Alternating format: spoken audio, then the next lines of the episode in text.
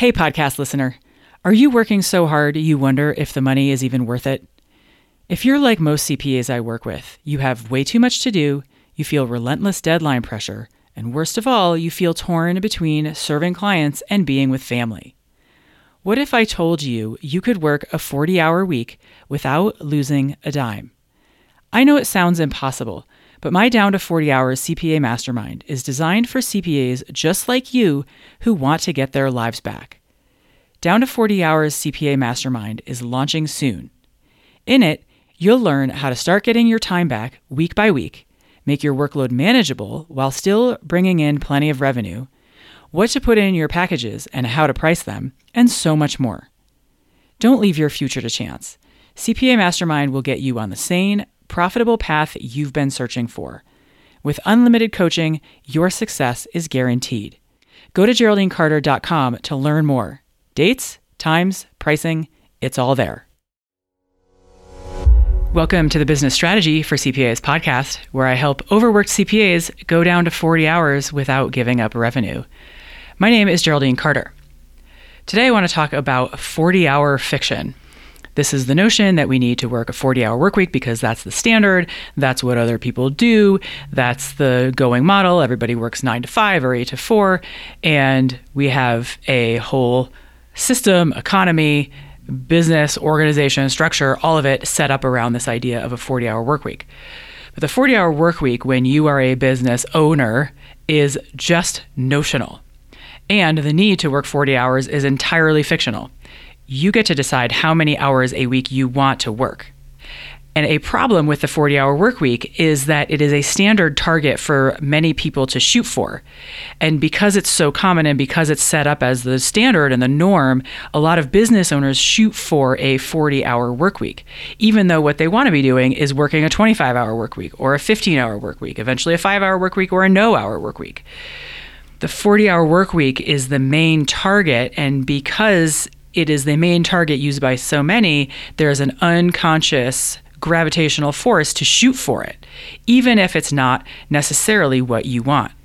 So, I want to talk about the process of getting down from an overworked state, be it 50 hours a week, 60 hours a week, 70 hours a week, from an overworked state down to a 40 hour work week and what that looks like, and then setting up to get down to a 25 hour work week and letting go of the convention and the safety, the appearance of safety of the conventional 40 hour work week and taking a fresh approach so that you can have the business that you want and have the life that you want with your business that supports it and fits nice and neatly inside that life. Without intentional consideration to the number of hours a week that you actually want to work and deciding to make that your target, then we run the risk of succumbing to the sort of going model, the gravitational force of the 40 hour work week. And because many of us tend to wear rose colored glasses about how long things take and they seem like they should be easier than they in fact are to implement, a lot of CPAs end up working 45, 50, 60 hours a week to compensate for wearing rose colored glasses about the nature of the challenges of running a business and getting everything done that needs to happen. And I want to share with you a couple of examples today so that you can hear what it sounds like and what the process sounds like, just to normalize it and make it sound doable in your mind, and to get out of incremental improvement thinking. Because if you're at 50 hours a week or 60 hours a week, incremental improvement is probably not fast enough for you. In the same way that, say, if a person wanted to lose five pounds, that losing a tenth of a pound a week, which is an incremental improvement, is going to mean taking 50 weeks to lose five pounds. And a person probably doesn't want it to take 50 weeks, they'd rather it take five weeks. Incremental improvement, if you're at 50 or 60 hours a week, might be too slow for you. And I don't want for your improvement to be too slow. I want it to go quickly. And you can go from working a 60 hour a week down to a 40 hour week in four months.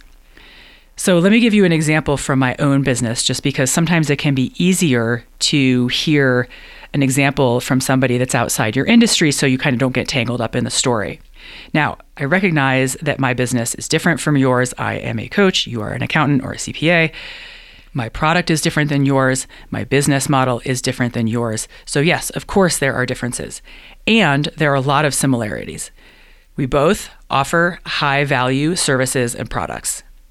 We both work in the B2B space. We both work primarily virtually. We both offer expertise that makes clients' lives better in the form of improved wealth, improved profitability, reduced costs, reduced time wasted, and getting time back. So even though the vehicle that we use is different, there are plenty of similarities about how we work that I think it's a useful example. In my own business, I've been running my own experiment lately because where I was in January was at 35 hours a week, plus about five hours of bleed time at home on mobile. And those five hours were no big deal. It was usually in front of the fire and just kind of clearing things out for the day. So I didn't mind it too much, but I also knew that I could be on the floor doing a puzzle with my kids or something. So I was aware that that was something that I wanted to stop doing at home and instead get to that in my regular workday and also get my time down to 25 hours a week. And if you've been listening for a while, you may know that historically I was working one on one with coaches. And then about a year and a half ago, I filled to capacity with one on one and wanted to have more of an impact for more people and help them get great results even faster and at an easier, more accessible price point. So I moved, so I added a group offering anytime you add an offering in your business, of course, it takes some effort to get it up and running and implemented. And in January, I was in the place where I was ready to systematize and optimize and do some in the work behind the scenes business to clean things up and go from 35 hours down to 25. And I also knew that in that process, I would likely run into things that would be valuable for me to know because you would probably be running into those same or similar experiences experiences as you went from 40 hours down to 25. So I want to give you my high level approach, and you can use what's useful to you to think about how you might implement this in your own business. Once you've stabilized your business and gotten to 40 hours and you can hang out there and it's stable and it's calm. So I looked at my own business and I asked myself, where am I burning the most time? What is the most inefficient thing that I do? And no surprise, the answer was email. Email can be like a garden in May after the spring rains. It's like you got to get in there and you got to clean it out and you got to tame it and cut things back. And that happened, you know, my email over time had just, you know, I subscribed to things and I get signed up for things and bring in new pieces of software that get new notifications and all the rest. So the first thing that I did in January was decide that I was going to tame my email beast. I thought it was only going to take two weeks. It ended up taking five weeks because I ran into some unexpected hiccups. But I was ruthless about unsubscribing. I was ruthless about filtering out emails that I just didn't need to know about during the middle of my workday and my focus time. It was fine to look at them after and be aware of things, but I didn't need them interrupting my focus and my train of thought. And I was ruthless about getting rid of anything that I just did not need to know about. My version of taming my email will almost certainly be different than yours because I'm on a Mac and I use Gmail and Chrome. You're likely to be on a PC and perhaps using Microsoft Teams and Outlook. So the tools, if you will, will almost necessarily be different, but my approach and the end outcome that I wanted was to only receive emails that I absolutely needed to know about and wanted. So, for example, yesterday I received one email in my inbox and it was from my book editor that my manuscript was ready. No other emails landed in my inbox. Everything else got filtered. And at the end of the day, I went through, check, unread, looked at them all, and was like, yep, nope, don't need to know, mark as read, done.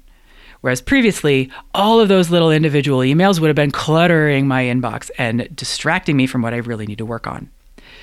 How you get there will be different than how I got there. But the thing that is in common is the decision to get there. The second thing I did was look at my time. Once I got about five hours a week back from email, I looked at my time and I was like, what else can I batch?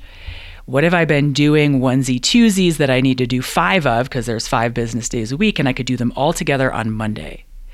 And there were a couple of things that were getting fragmented across my calendar that I grouped together and batched them. And doing that got me another couple of hours back a week. With those hours, I got better at planning ahead. So usually I'm about two weeks out in terms of my calendar. I have it planned about that length of time out, and I know what I'm going to be doing and working on what needs to get done, and everything that I know I need to get done, including podcast episodes and daily emails to my list and prepping webinar slides and so on, is laid out in my calendar so that everything has a spot and I know that I have time allocated to get it done.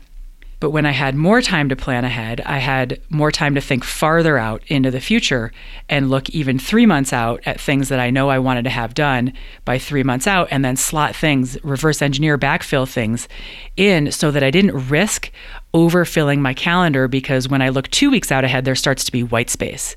And sometimes, if I previously, if I wasn't paying attention, I might have meetings with people that I wanted to connect with.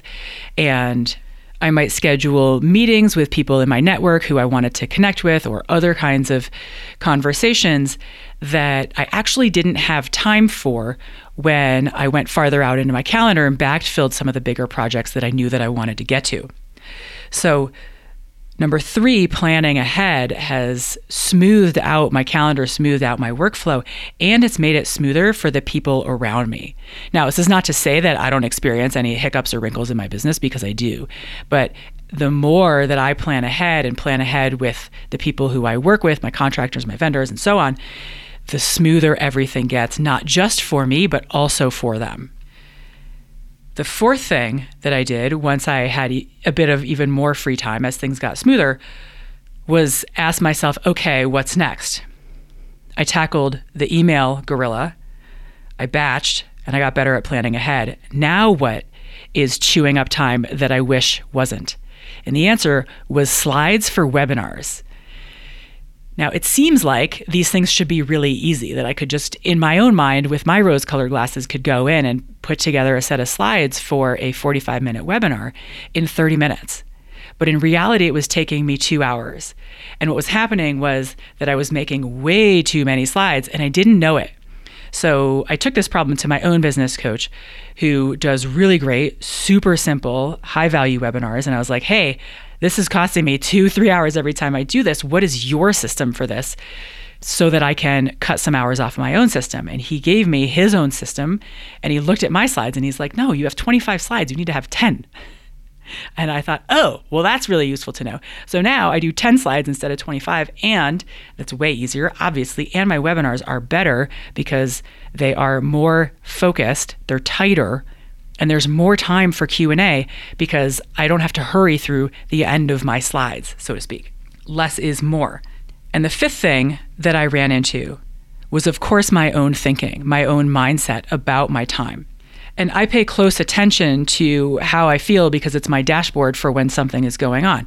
So if I start to feel myself feeling pinched or a little bit stressed or backed up against a deadline or like uh, a little bit kind of frantic or hurried or pressured, that's immediately a little yellow flashing light that I need to check out what I'm thinking.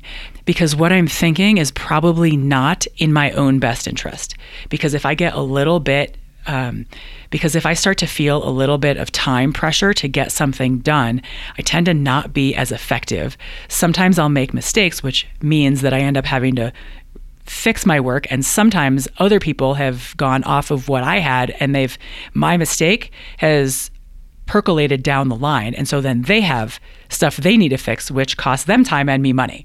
So I pay close attention to what I'm experiencing because it's such a good dashboard for me to take a step back and ask myself if what I'm thinking is serving me. And if not, then change what I'm thinking.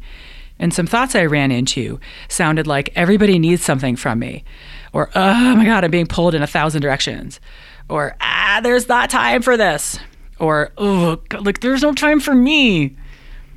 And when i thought those thoughts i would just catch it and go wait a minute. These thoughts are not serving me because they're only exacerbating whatever sort of spin that i'm in. And whenever i'm in a spin like i said i don't do my work is not as effective and it's more error prone.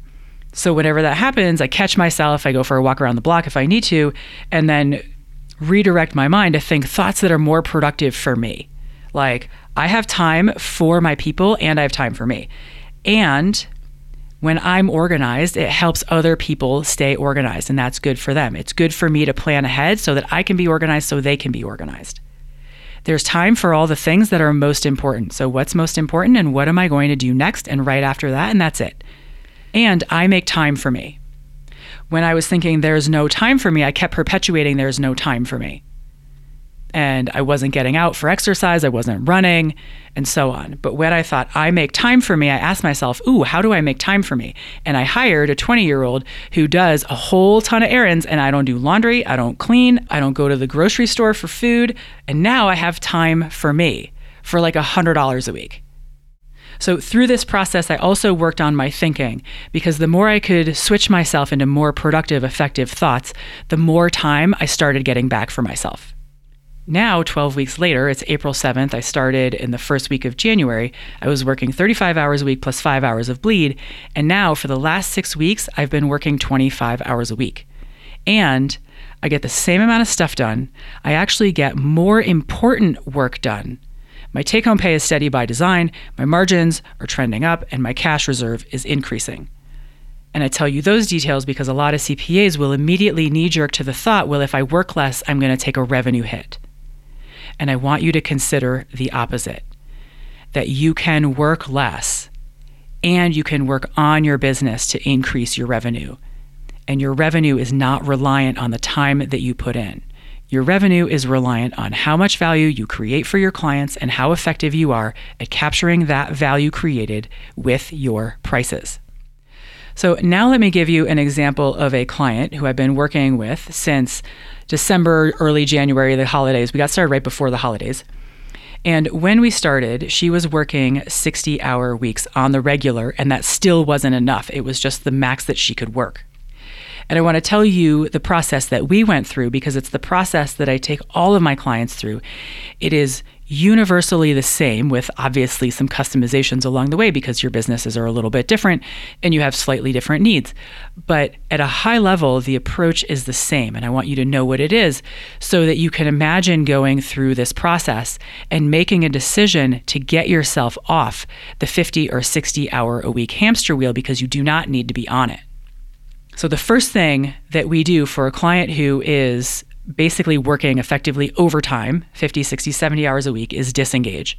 We've got to clean the sand out of the gears. It's slowing things down and mucking everything up and it's occupying a bunch of real estate in your mind that you just don't have Typically, we'll disengage about 15%. It just depends on revenue and cash flow. We always manage to cash flow so that you stay out of money scarcity. That's not a good place for your mind to be. We do not want your mind distracted by any amount of money scarcity. So we disengage typically about 15% in the first round just to free up some breathing room for you and for you to have the experience that you know you can disengage clients and you won't die. And neither will they. And most of them, the vast majority, are okay. Typically, there will be a small handful of squawkers, and we give your front desk staff person a script so that you don't have to handle whatever sort of disappointed clients come back to you. Your front desk person can handle those. Now, you get to have customization rules if you have certain people that you absolutely want to talk to. That's fine, it's up to you. But at a high level, what I want you to know is that we disengage so that you know you can go through this process. And typically, what happens is the CPA feels an enormous amount of relief as soon as those letters go out the door. While we are disengaging, or once those letters go out the door, we're looking at your best clients and we're high grading. You can imagine in a complimentary way that they are like a container of mixed nuts. There's pecans, cashews, walnuts, Brazil nuts, hazelnuts. Some people like the hazelnuts, other people think they're bitter. There's no right or wrong. You get to look at your client roster and high grade the ones that you want to work with. So, this is step two. We high grade, we package, and we reprice and we serve them at a higher level. And what happens in here is that when we package and we serve them at a higher level, of course, their prices go up, oftentimes double, sometimes two and a half, or even three, depending on the nature of the service and how underpriced the CPA was when we started. So, of course, there's variation in here. But what happens is you start bringing in higher margin revenue. And when the CPA is thinking about what is in service to my client, what is it that they're really looking for, what business outcomes are they trying to achieve, then it enables you to design your package, your service, so that it supports your client and it gives them a structure or container to operate in. And when they have a structure or container to operate in, then they start behaving a lot better. Without a structure, to operate in. Like, hey, when can I call you? Or how often can I call you? Or when do we meet? Or do you bill me for seven minute calls or not? They have no structure.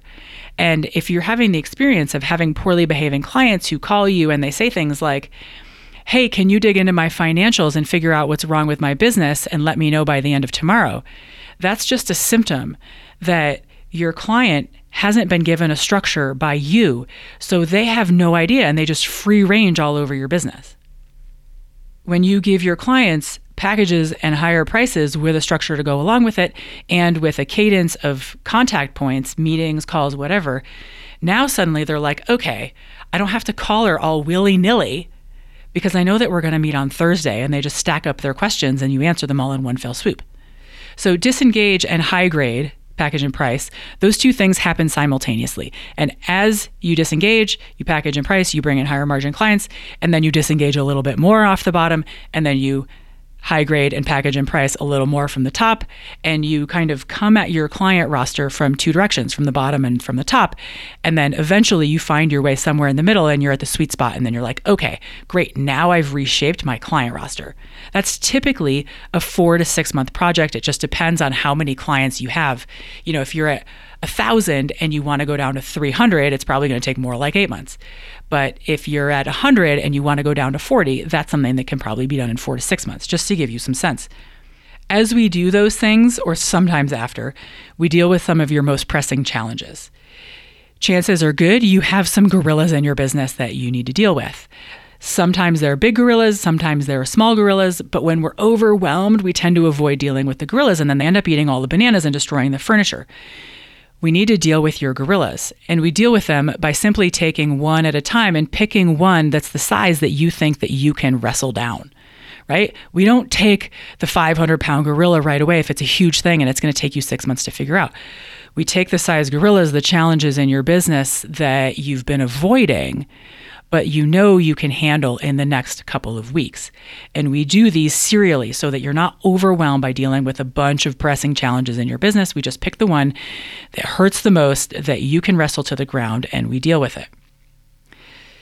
Oftentimes, these are staff issues. It might be a miss hire staff who is just, you know, got brought on. They were way greener than expected, and you know that you're just not going to be able to get them trained up to the level that you want. Or it might be a staff issue where the issue is simply that they need training. They're great. You just haven't been able to give them the attention they need to get the training that is suited for the role that they're in. We just need to understand the nature of the problem. And sometimes when we're really busy, when you're in a kind of a state of overwhelm and overwork, you haven't really had time to think through what the actual problem is. So we unpack it, we look at it, we understand what the actual problem is, and then we figure out what the solution is. It could also be difficult clients. You may have one or a handful or lots who are a pain in the rear and they're chewing up your time. Now, some difficult clients can be converted into really good clients when given the structure or the container for, hey, here's how we roll around here. That can really help clients know what the bounds are, and then they become good clients. They just didn't know how to behave because you haven't told them. Or it might be that they are, in fact, a difficult person and they need to be disengaged. Sometimes we don't know which until we try. Sometimes you have a gut sense. We go with that, we test it. And it has happened that clients of mine have given their clients the benefit of the doubt and the structure has helped. And other times they've given clients the benefit of the doubt and they've given it a couple of months and they're like, you know what? No.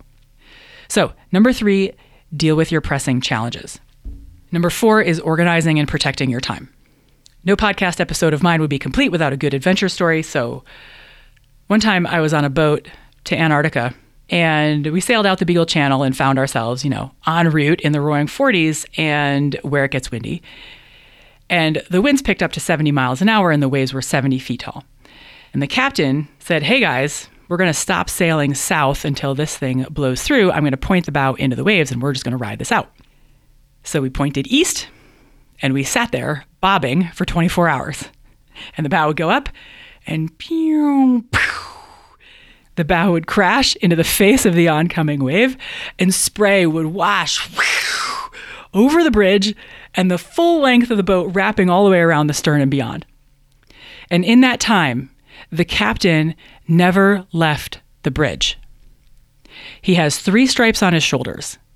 His job is to keep that boat pointed into the waves and into the wind. Now, if the engine room calls up and they're like, hey, we have a question, can you come down and help us? He's like, no, I can't come down and help you. I have to keep my hands on the helm. Because if I don't, and I come down and I help you and we turn sideways, we're capsizing and dumping 100 passengers into 34 degree water. Figure it out. You have a manual and you've been trained. You have three stripes on your shoulders when you run your business. It's your job to keep your hands on the helm and make sure that you're pointing your business in the direction that it needs to go and not getting sucked down into the engine room because your staff has a problem that really they should be able to fix with some research and the manual and the training. And if they can't, then the question is are they too green or are they in the wrong role?